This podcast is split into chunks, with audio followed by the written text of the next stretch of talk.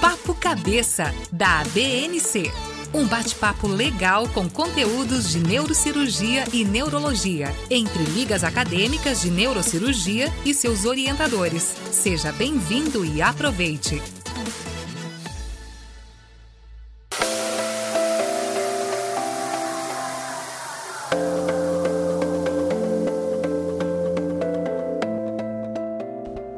Olá, neuroouvintes!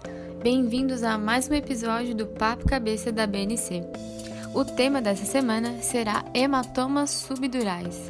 A liga responsável pelo episódio é a Liga Acadêmica de Neurologia e Neurocirurgia, a LANeuro, da UIT. Os acadêmicos responsáveis são a Júlia Haddad, a Lívia Maria Soares, o Leonardo Salibá, o Paulo Miranda e o Antônio de Araújo. A neurocirurgiã convidada será a doutora Audrey Beatriz Santos Araújo. Preparem-se, porque o Papo Cabeça está no ar.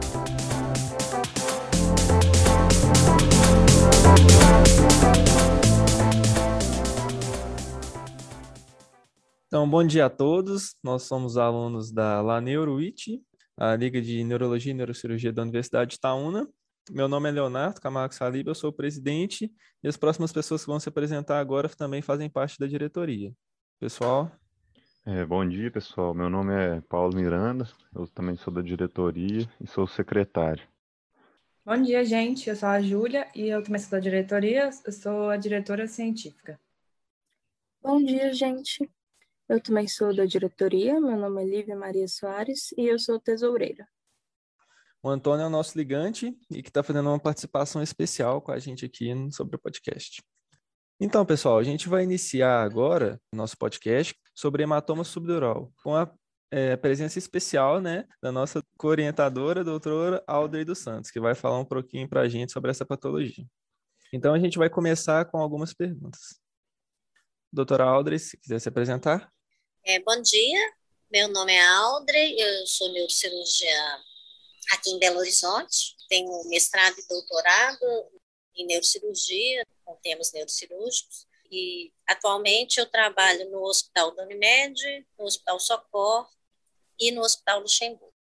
Ótimo, incrível. Vamos lá então com a primeira pergunta. Doutora Audrey, os hematomas subdurais, eles são mais ou menos comuns do que os hematomas epidurais. E também, quando eles ocorrem, ocorrem como lesões isoladas ou eles vêm acompanhados de outros achados, né, de outras lesões no paciente? Os hematomas subdurais são bem mais comuns do que os hematomas extradurais, principalmente os hematomas subdurais crônicos.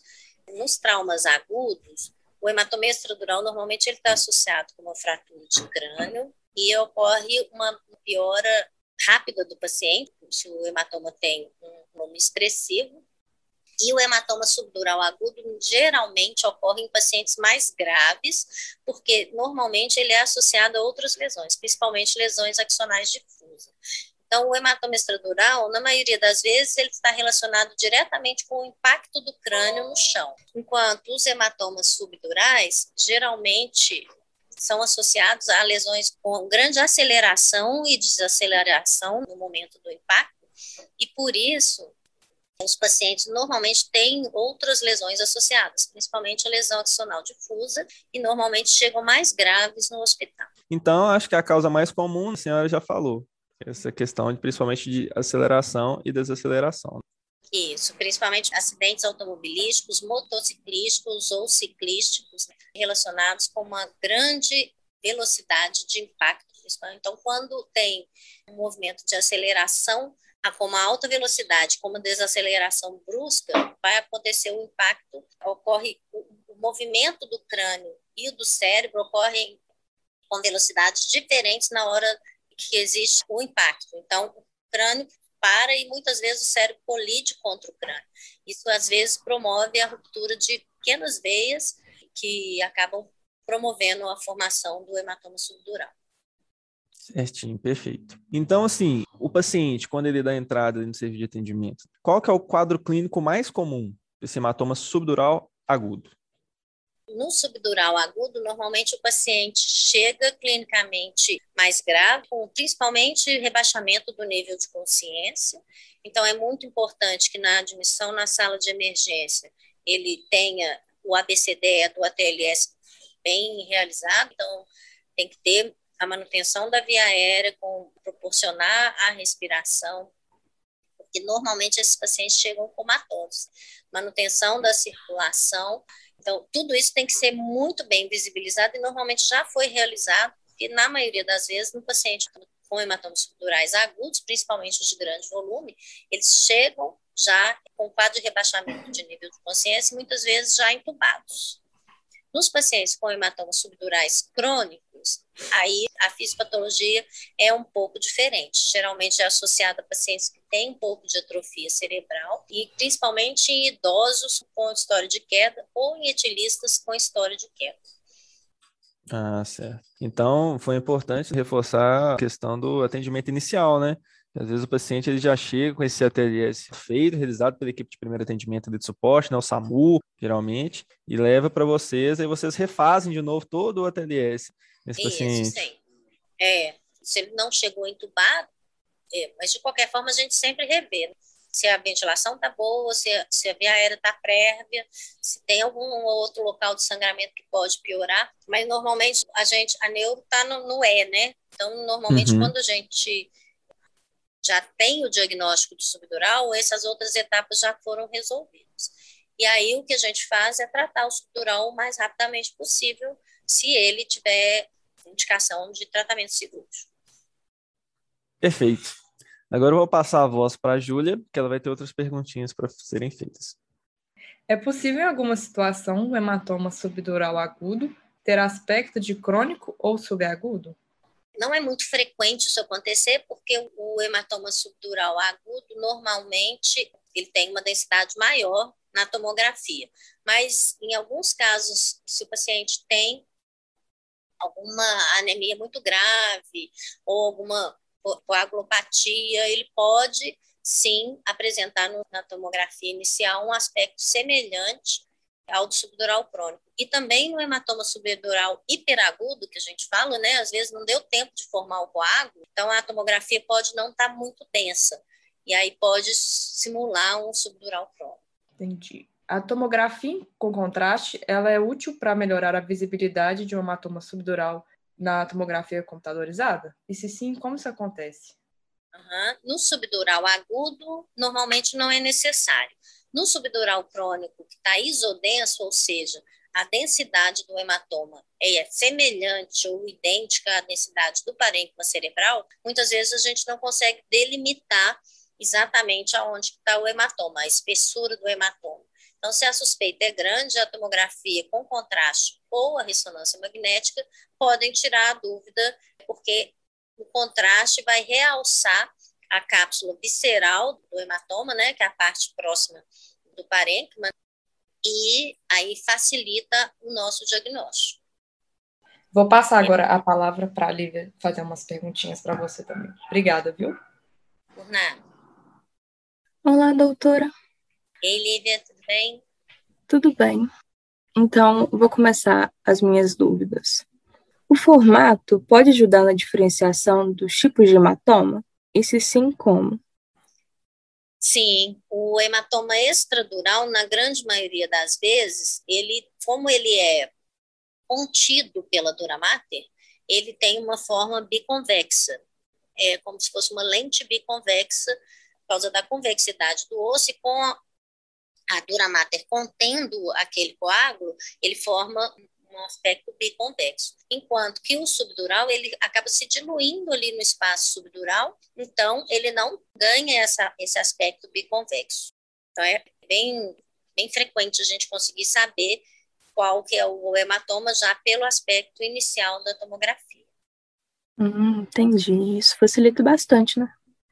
Sim, mas algumas vezes a gente se surpreende, mas não é muito comum, não. Na maioria das vezes, é, a gente consegue definir pela tomografia se é sub ou extradural.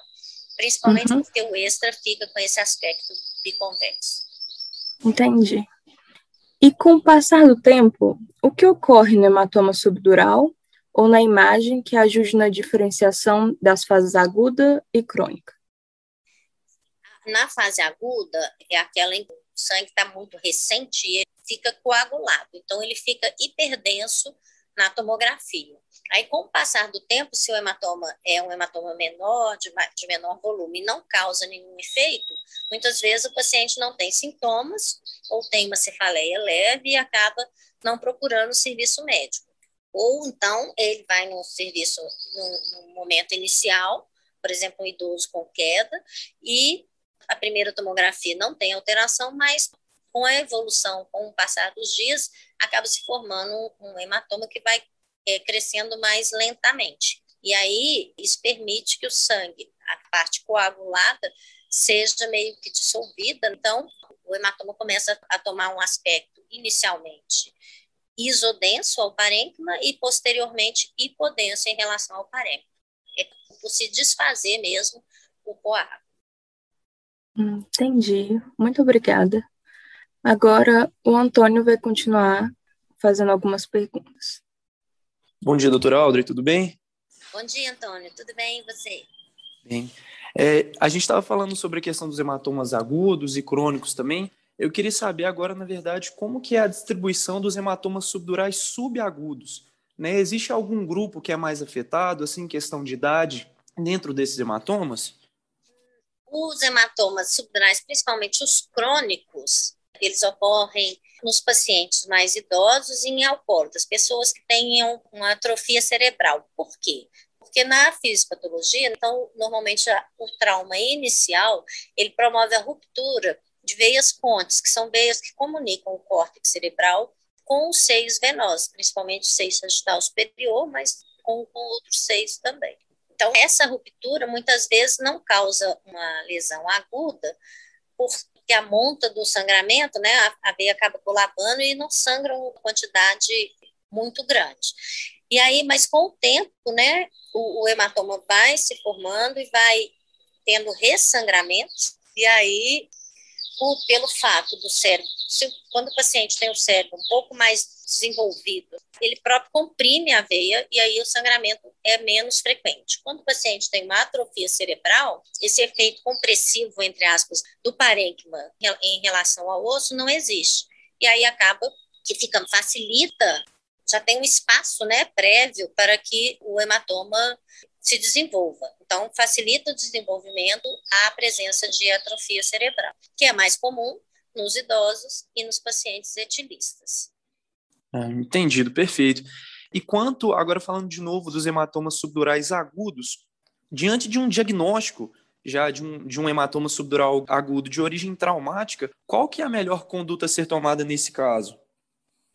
Normalmente, os hematomas subdurais agudos, eles vão requerer uma drenagem cirúrgica imediata para evitar o efeito compressivo sobre o cérebro. Então, a não ser que eles tenham uma espessura muito pequena, que a gente pode meio que julgar assim, uma pistazinha que a gente pode deixar, né? Então, normalmente, quando ele está menor ou igual à espessura da calota craniana, na tomografia, a gente chama de hematoma laminar, e aí a gente acaba não precisando de drenar.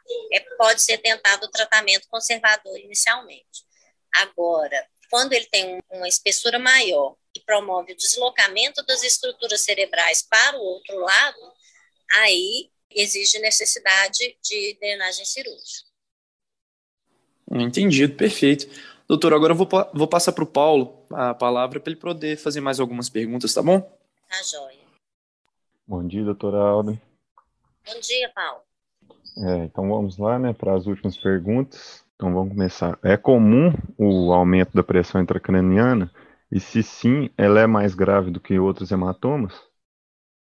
Sim, é bem frequente a hipertensão intracraniana nos pacientes com hematoma subdural agudo, e é por isso que, na maioria das vezes, quando a gente tem necessidade de drenagem cirúrgica, a gente acaba mantendo o paciente monitorizado, né? Então, com monitorização contínua da pressão intracraniana, até porque, mesmo você drenando o hematoma, muitas vezes pode acontecer um edema, né? Uma tumefação cerebral, que vai promover o aumento da pressão intracraniana, mesmo depois da drenagem do hematoma.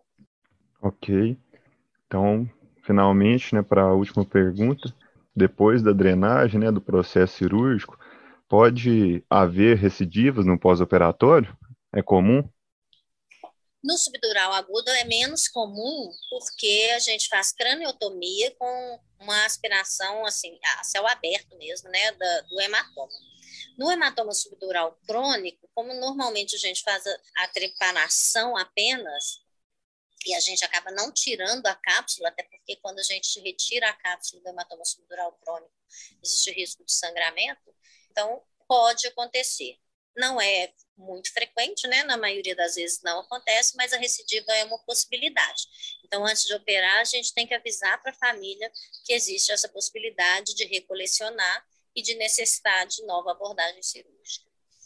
É uma coisa interessante em relação aos hematomas subdurais é que nos últimos anos, nos crônicos principalmente, né, é que nos últimos anos a gente tem visto alguns trabalhos é, publicados que demonstram é uma boa eficácia do uso de atorvastatina para um tratamento conservador quando o hematoma crônico permitir. Então, se ele for um hematoma pequeno e tudo, muitas vezes a atorvastatina acelera a redução do volume do hematoma e aí a gente pode tentar tratar conservadoramente alguns casos específicos com indicações, claro que sempre vigiando muito o paciente, com indicações restritas para os pacientes que tenham lesão que não cause compressão do parênquima. Então, lesões menores, laminares, menos espessas. Ok, então então, doutor, essa foi a última pergunta. Eu agradeço pelo seu tempo e passo a palavra para o Leonardo para fazer o encerramento. Foi muito bom, viu? Muito obrigado mesmo. Muito obrigada, meninos. Eu que agradeço. Então é isso, né, pessoal? É, eu queria agradecer a todos os membros da Liga que estão aqui fazendo parte do voluntário, e especialmente, né, essa, essa, ilustre presença que a gente teve da nossa orientadora, senhora doutora Alda, fez muita questão, né, e boa vontade de nos ajudar para a realização desse podcast, né, a gente organizando o nosso tempo ali e vendo o que era melhor para todos. Foi proporcionado né, pela Academia Brasileira de Neurocirurgia, né, essa participação das ligas do Brasil todo, né, ligas de neurologia e neurocirurgia, para a realização desse podcast. Eu, particularmente, queria agradecer muito a senhora e da oportunidade dos outros membros aqui da liga também agradecerem. A gente queria agradecer todo mundo especificamente, né? Todo uhum. mundo, a presença da senhora, o tempo, igual o Leonardo falou, que a gente teve alguns problemas para marcar e tal, rotina corrida de todo mundo. A gente queria agradecer mesmo em nome de toda a liga, né? O tempo que a senhora teve para disponibilizar para a gente, para ajudar a fazer esse podcast aqui, que ficou muito bacana, tá bom? Muito obrigado. Tá joia, gente. Eu que agradeço, peço desculpas aí pelos desmarques, né? Nós tivemos que desmarcar algumas vezes, mas é, a vida é corrida, né? Ainda tem filho, tem cirurgia, tem escola, tem da aula, então às vezes a gente não consegue fazer as coisas no cronograma que a gente programou. Mas estou aí, se eu puder ajudar vocês, estou sempre às ordens. Muito obrigada, viu? E também, em nome da Ali, que agradecer você pela sua disponibilidade de tempo e por ter ajudado a gente. Muito obrigada, doutora André. Foi muito bom, a gente aprendeu bastante e tenho certeza que quem escutar esse podcast também vai aprender bastante com, com a senhora. Tá joia, gente. Muito grata. Essa foi a edição da semana do Papo Cabeça ABNC. Fique ligado, todas as terças um novo episódio. Até a próxima. Apoio Hospital INC.